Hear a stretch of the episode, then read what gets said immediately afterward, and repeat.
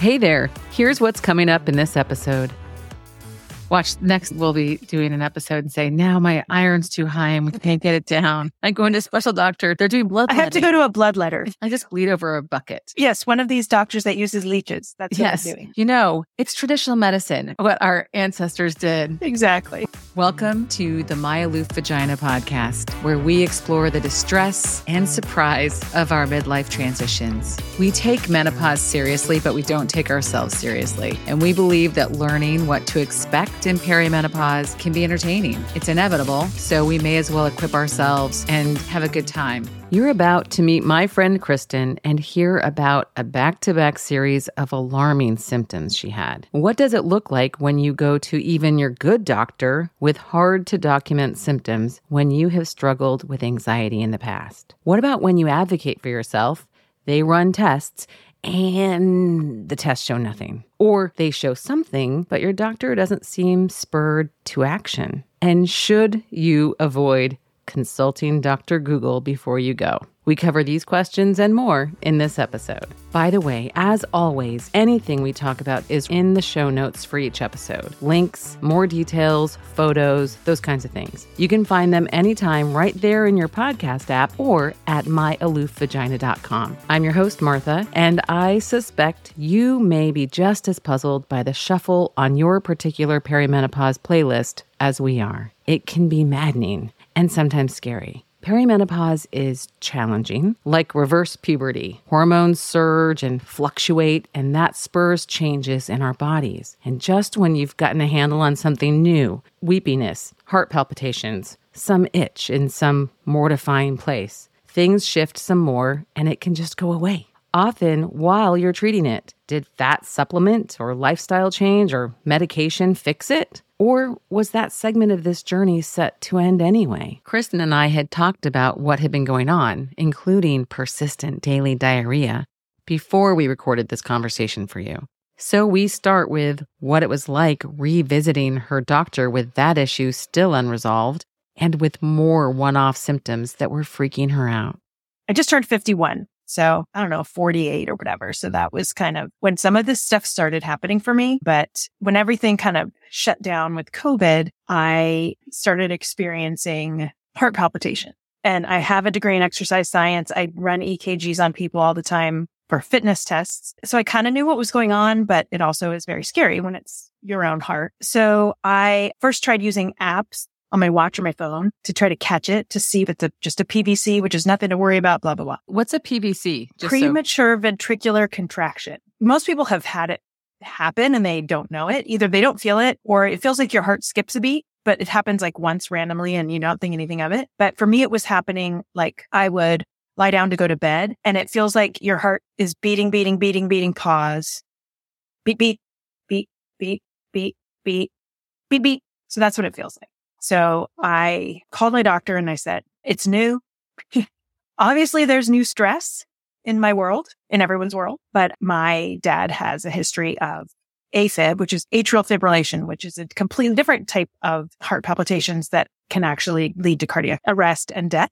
So throw that in there. And she was like, yeah, okay, we should get you worked up. So I had an in person, which was pretty rare in mid 2020 cardiology appointment. Same thing. He was basically like, this is normal, blah, blah, blah. PVC is no big deal. And I said, my dad has AFib. And he said, oh, so got a full workup, had an echo, everything was fine. But the point is, obviously, I had to kind of advocate for myself, as I'm sure is a common need for all of us to say, well, I no, don't just tell me to take this pill when I feel like I'm an anxious woman. Give me a workup. Make sure there's nothing wrong with my heart. Hello. Yeah. So the pill that she gave you was for anxiety? It's not, it's technically what's called a beta blocker. Oh, yeah. So it just sort of slows down every slows everything down. But the one she originally gave me was to take as needed. And when I saw the cardiologist, he said, that is totally fine. You can keep taking that. But if you find that this is happening more often, we can also put you on something that you take daily. And then you just would take the smallest dose. And if that helps, then you don't really have to think about it and wait till you're feeling it. So I currently am doing that. I'm taking something every day. And I originally was taking half of the lowest dose and I was doing fine with that. But then variants happening more. I'm going to switch to taking the full lowest. So that's what I do. The PVC thing is so interesting to me as you described it because I had that symptom. They took an EKG and they said nothing's wrong with your heart. Yeah. It's And I- actually very common. Yeah. But it probably was perimenopause related, but no one said anything to me about it. Heart skipping a beat. It's scary. totally scary. And because I demanded checking, they did do the EKG, but that didn't find anything. So then they're like, well, Yeah. you know, what else is going on with you? What can we give you for anxiety? But yes, they are incredibly common for perimenopausal women, but they're common in general. And the population that I do fitness testing on is firefighters and they're pretty healthy guys and gals and they have them a lot. oh, okay. So they're not unsafe. If somebody's having 10 or 11 per minute in higher stage of a treadmill test, we stop the test just because it's not right and we're not doctors. So mainly you were treated because it was making it hard for you to sleep and distressing. you? Yeah, it basically was because it was upsetting. Yeah. Which I think is a reasonable thing to, Yeah. to deal with. So tell us uh, on the rest of your saga, then what happened?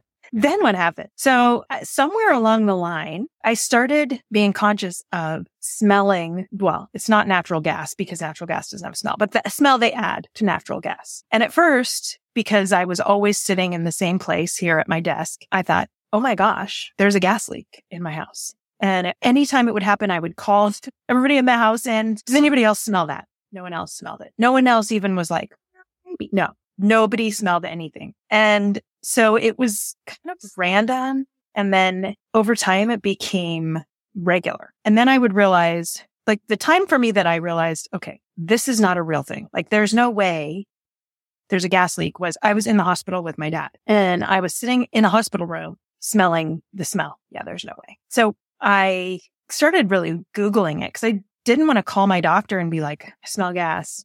She was going to be like, did you call the gas company? Like, She's like, Did you take that anti anxiety medication? Right. gave you?" Right. are you crazy? Yeah. So I, I didn't really do anything about it other than Google it. And I had to Google pretty deeply to find that just like everything can be a symptom of menopause or perimenopause. Most of the time it's cigarette smoke when it Uh-huh. happens. I didn't find any other cases of natural gas, but you know, not everybody writes about their life on the internet. So you never know. But of course, the only other things I found were that I probably had a brain tumor. Yeah. So- right.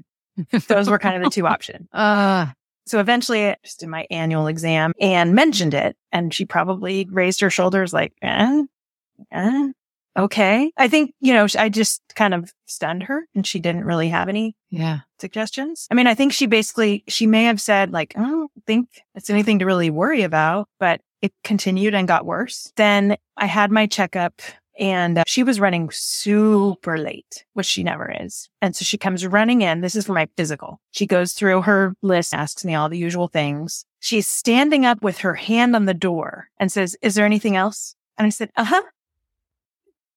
said, first of all, and so here's where we go back to what you were alluding to. Your morning constitution was loose every day, Very loose. Yes. like watery. Sometimes I'd have to go like three or four times for it to be done. But yep. Yeah. so maybe I mentioned it to my mom. I don't know. Uh, but my mom's mom died of colon cancer.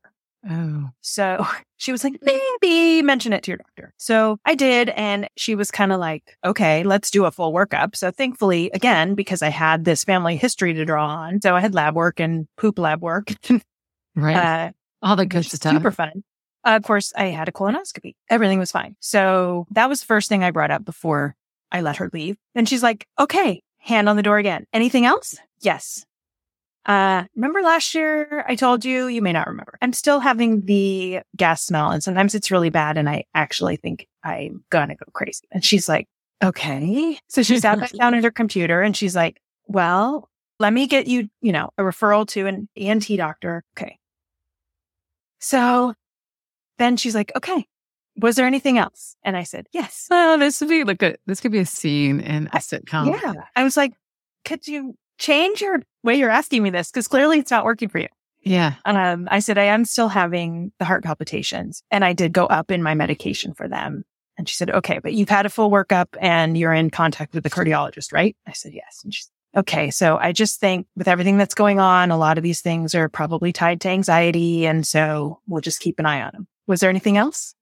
No, I'm good. Thank you. So I left feeling sort of heard and sort of blown off and But with with orders for Yes. specialists and for workups. Yes. The ENT she sent me to, you know, by the time I got to her, I was kind of like, here's what's going on. Please Yeah. don't think I'm crazy. You're like, I'm having these phantom smells where I smell the natural gas additive everywhere I go. Like it's Yeah. haunting me and no one else smells it. She's that like- would make anyone crazy. She's she was great. She immediately was like, "You're not crazy. This absolutely happens. Uh, it's a real thing, and there are lots of reasons it could be happening." And so she kind of went through all of them with me. She did not mention brain tumor. Oh, that was helpful. It was nice of her. That's but, from um, Dr. Google. Yeah, the first thing she said was inflammation from just ongoing allergies, congestion, whatever. You could trigger something in one of your sinus passages and it's basically glitching.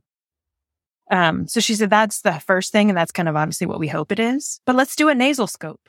For the first time since I can remember, my, my periods aren't regular. Right. So to me, I'm like, finally, I mean, I'm kind of happy about it. I'm like moving forward because I felt like I was in this weird perimenopause limbo where I was having some of the symptoms, but not the main one. It was super regular, 28 days, like Yes. textbook. And so then part of me is wondering like, well, wait, maybe I'm actually moving into perimenopause now and these things are resolving. Is there pre perimenopause?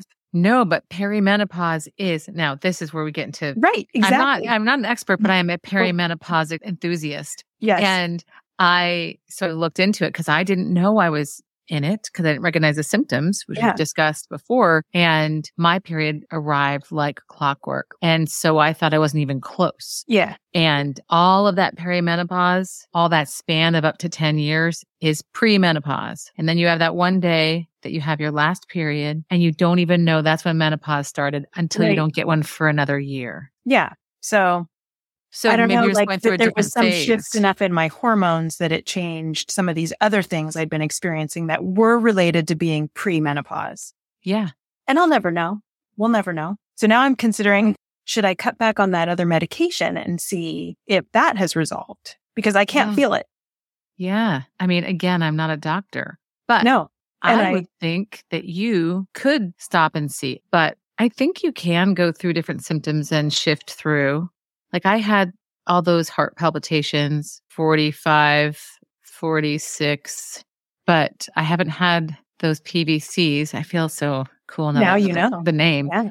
And I know that they're not dangerous, but the PVC and that they're so common. I had those PVCs. I've not had phantom smells, but a friend of mine has that phantom smell and had a whole workup. I'm realizing now that she's of the age because she smelled cigarette smoke everywhere. She thought it was her neighbor. I feel like in the world right now, I have it because I smell pot everywhere. Oh no, there is pot everywhere. Yeah, there is. Everywhere. It's true. So it could Yeah, be go through different hormone levels and things change. I think, yeah, absolutely. It, I mean, we don't give hormones enough credit. No. And I it might have been you I was talking to, but I don't remember. I only recently became aware that gynecologists are technically surgeons. That's their training. And we're going to them for our transition support because it makes sense, Right. right. That's my lady Right. doctor, but that's not their specialty or their training. And, you know, endocrinologists tend to focus on diabetes and thyroid conditions and other endocrine things unless they specialize in menopause. And there just aren't enough doctors specializing in menopause. No. The other thing you and I talked about before was how we should all be tracking hormones throughout our whole entire lives. That way we would have a better sense of what is normal for us. When is something related to a hormone change and when isn't it? It just would give us a lot more information and it's easy. It's blood test. Like add it in there. Yeah, I mean, that I have to fight for tests, even for my thyroid. So I've had a thyroid Yeah. condition now for 15 years, I guess. I had it before, but it took me a long time. That's what I was going to tell you about the other day about the danger of Google. Hey, this is your cheeky reminder to join my list. Then I'll send you treats and behind the scenes stuff and more. At least I will when I actually get around to sending emails. Just go to sisterhood.myaloofvagina.com to sign up, and I promise I will not bombard your inbox. And if you love this irreverent podcast, please recommend it to a friend you think will enjoy it so that we know to keep delivering this very specific style of midlife information and stories for you. Right? You Google this Yes. and symptom and it always comes up. But on more than one occasion, because doctors have their hand on the doorknob, right? They're Yep. they're out of time. And because they can't keep up with everything, I self-diagnosed, went in and presented it to my doctor and was correct both times. Of course, there's a thing where you can always think you have a brain tumor or, or you're going crazy or whatever. But there there is also something to be said for the availability of the information and you know your body. And if you if you're someone who can be a critical thinker and careful researcher and not alarmist, Right. you can identify things so that you can kind of start to narrow the focus. I knew I had a thyroid condition. Three physicals in a row, I had gone in and said, I think there's something wrong with my thyroid. And I'd mentioned, first, I was exhausted. I was depressed. I was, since we already talked about poop, I was constipated and I, I didn't have any hair on my eyebrows from like the middle of my eye out. And I had this weird thing where my thumbnails were cracking. So I mentioned that to her and she said, those aren't symptoms. We'll do a T- TSH test. And then she's like, really, you need to eat less and move more. I'm like, okay, all right. I don't think that's what's happening. And then the next year I'd go in and every time she said your thyroid hormone is normal. So by then I'd Googled like crazy and I said, I Yeah. think I have this thing. I kind of played dumb. I said, Actually, I lied and said that my aunt has this thing with her thyroid. It's kind of like sounds Japanese. She's like Hashimoto. And I said, Oh, yeah. Like I didn't know. Like I hadn't Right. studied the shit out of it. And she's like, Oh, I said, So she said that I should have my antibodies tested. She said, Oh, well, your insurance isn't going to cover that. I said, Well, I'll pay for it. I, I want to know. And sure enough, she called me the next week and said, Hey, you do have that Hashimoto's, but your TSH is still high. I said, okay. She's like, so we can't really treat it. And I said, what do you mean? She, or still, your TSH is still in range. Right. And I said, well, what do you do? She's like, oh, you know, it kind of, your body attacks your thyroid and attacks your thyroid and eventually it'll totally poop out. this is in tw 2006. And then we'll start giving you thyroid replacement. And I said, I'm 36 years old. I want a second opinion. Yeah. so I went to an endocrinologist and, and then have been treated for Hashimoto's ever since. And Yeah. letting it kill your thyroid is not Yeah. That sounds like a really bad plan. the solution. They have no way to reverse it, right? Or at the time, traditional doctors didn't. So that was one case where I basically had to lie to a doctor to get Yeah. the test I wanted. We can't expect like my GP to know mm-hmm. about Hashimoto's and the proper treatment. Right. Well, that's, yeah. And that's who I've seen, my GP. And thankfully, she's referred me when she felt like she wasn't sure about something. And like you said, in general, my doctor is very good, but there are just certain things that, you know, like, take this seriously. And I think we did talk about this an- another time. Just the idea that I understand they don't want to medicalize something that's a natural stage of life. And if having phantom smells is part of that, they don't want to pathologize it and make it an illness because every illness has a code and they have a protocol and the code for the billing. And so if they mark it as an illness, they have to deal with it in that way. This Yeah. is where it all gets complicated too by the health system and Exactly, the insurance yes. system, right? And this is why I've sought care outside of Yeah. it's still a Western, my doctor's still a Western doctor, but it's outside the insurance system. And she specializes in healthy aging, right? That's her focus. But if there was some way to help us navigate it with either the research, so they could say, yeah, this is crazy, but this is a list of 150 things that women have recently complained about in menopause and have confirmed are related to their hormones Yeah. or something. I don't even know how they would do it. This is why this podcast even exists because how What's do you the find solution? out? Yeah. How do you make this a systemized thing that every woman has access to? Right. Because you and I probably could have access to specialists and things like that that we can pay for, but everybody can't. And depending where you live, being in Southern California, I have tons of options. If I lived somewhere in the in rural areas, yeah. I'm stuck with Dr. Google. Yeah. And here's the other thing about it. And we have talked about this before. My path into this kind of aging care was on a hunt for testosterone supplementation. Right. That's what I wanted. That's what I was going for because of that clitoral atrophy, alarming thing. And would I have taken a different path? Would things be different? Maybe even in a positive way Mhm. if I hadn't gone and found I knew what I wanted through Dr. Google and podcasts and books and things. And she tested me and everything was fine otherwise. And she gave it to me. And now I see her and focus on HRT. But if I hadn't had to self diagnose, I probably would not have gone to my doctor and said, Hey, listen, I have a new boyfriend and it's been a while since I've had sex. And, you know, I'm not having as many orgasms during intercourse as I'd like. So what do you recommend? Like, I probably wouldn't have gone to a traditional Right. doctor anyway. So it's not even worth retreading it. But I'm on a very specific path in this paradigm of care that even believing in it, I'm talking to enough people on different paths to know that there's a whole different way to navigate it. And Yeah. this is not necessarily the right way, but there wasn't some place else to get support Right. on it. I Yeah. had to go to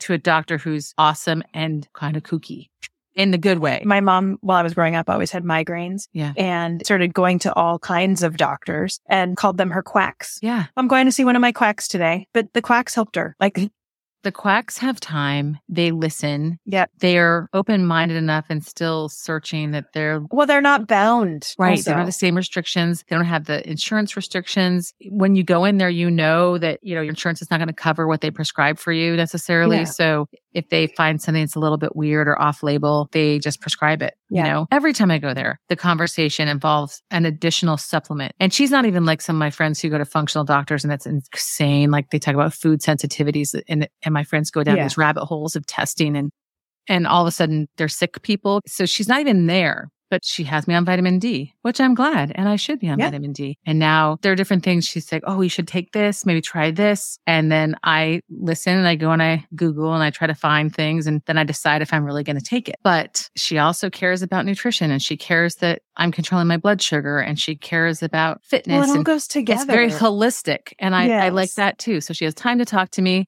It costs a lot of money, but she's not just giving me pills. Um, taking isolated situations and giving you Right, pills. Like right. it's a big picture. Like vitamin D is not, no, you know, I mean, that's a big picture supplement that most Yeah. people need. Yeah, but no one had bothered. I had some, now I feel like I'm just like, this like our medical conversation, but I know. I had always had lower iron. And she's the first one who focused on it long enough with me and gave me alternatives so that I could take the blood Yeah. builder. And I've been on it for a long time. I've never lasted on any of the irons they gave me because of the side Yeah. effects, right? I take uh, raw iron. I don't even know what this is. That probably is the same thing, but it's like vegetable based with Mhm. beets and stuff like that. And it's resolved it. I don't have any kind of anemia anymore, but no one else has ever bothered or had the time or probably the luxury of focusing on it in the way that she does and then asking me and checking. Yeah, I take a lot of things, you know, Yeah, me too. but it's mostly my own research, but also some of it's from her. Like since I'm vegetarian, I'm not vegan, but she always checks my B12 and Yeah. has me on a B12 supplement. She's like, I'd rather you just take it. Vitamin D, she did recommend years ago. She started testing it. And so I do do those types of, but yeah, it's a lot of it's just, you wonder sometimes you're like, I don't know. I just, Who knows? Who really epiphany- knows? Right. I just had this epiphany though. Maybe I'm finally not anemic because I'm finally not menstruating as much. Yeah, that could be too. And I'm giving her all this credit. Cause I take this raw iron, which is not, I, there is something, there's a product called Blood Builder. That's what I Um, take. Yeah. For whatever that's reason. B12 and all that. It's a combination. Yeah, I don't know. Probably this was probably Dr. Amazon research I was doing. But the raw iron I take, it doesn't bother my stomach because that's always been an issue, like constipation and all that with iron supplements. I'm going to find an iron that I can tolerate that seems to help. Mine's been higher too. So I do think it, it could be both, Martha. Yeah.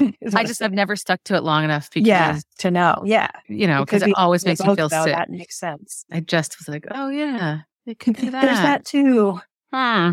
Yeah. That's the change. Watch next. I'll be we'll be doing an episode and say now my iron's too high and we can't get it down. I'm going to a special doctor to. They're doing blood. I have to go to a blood letter. I just bleed over a bucket. Yes. One of these doctors that uses leeches. That's what Yes, do. you know it's traditional medicine. We have to respect what our ancestors did to get out my humors. We got to clear the humors. Yes. Well, or now I can't think of the word. What what did we how they used to describe women of our age? Oh, hysterics. Hysteria. Yeah. It's our hysteria. Yes. Yeah. So right now everything is resolved. I don't know about the heart thing because I haven't Oh, gone off yeah. the meds. Right. Uh, but I've been just that's something I just started thinking about the last couple of weeks was because the whole change in my cycle or cycle being all over the place. Yeah. There is definitely a hormonal change that has happened that maybe why these things are resolving as well. And I mean, I I'll guess take it, but maybe new things will happen. So We'll have an update. So, what symptoms now? We can liken it to reverse puberty Mhm. in the sense that puberty doesn't happen all in one day. It's, it's Yeah. what happens over time with those introduced and the different levels being introduced. So, it makes sense to me that how we experience it will change over the period of yeah. time. The other thing, you know, was interesting because once I started thinking that these things were related to my cycle,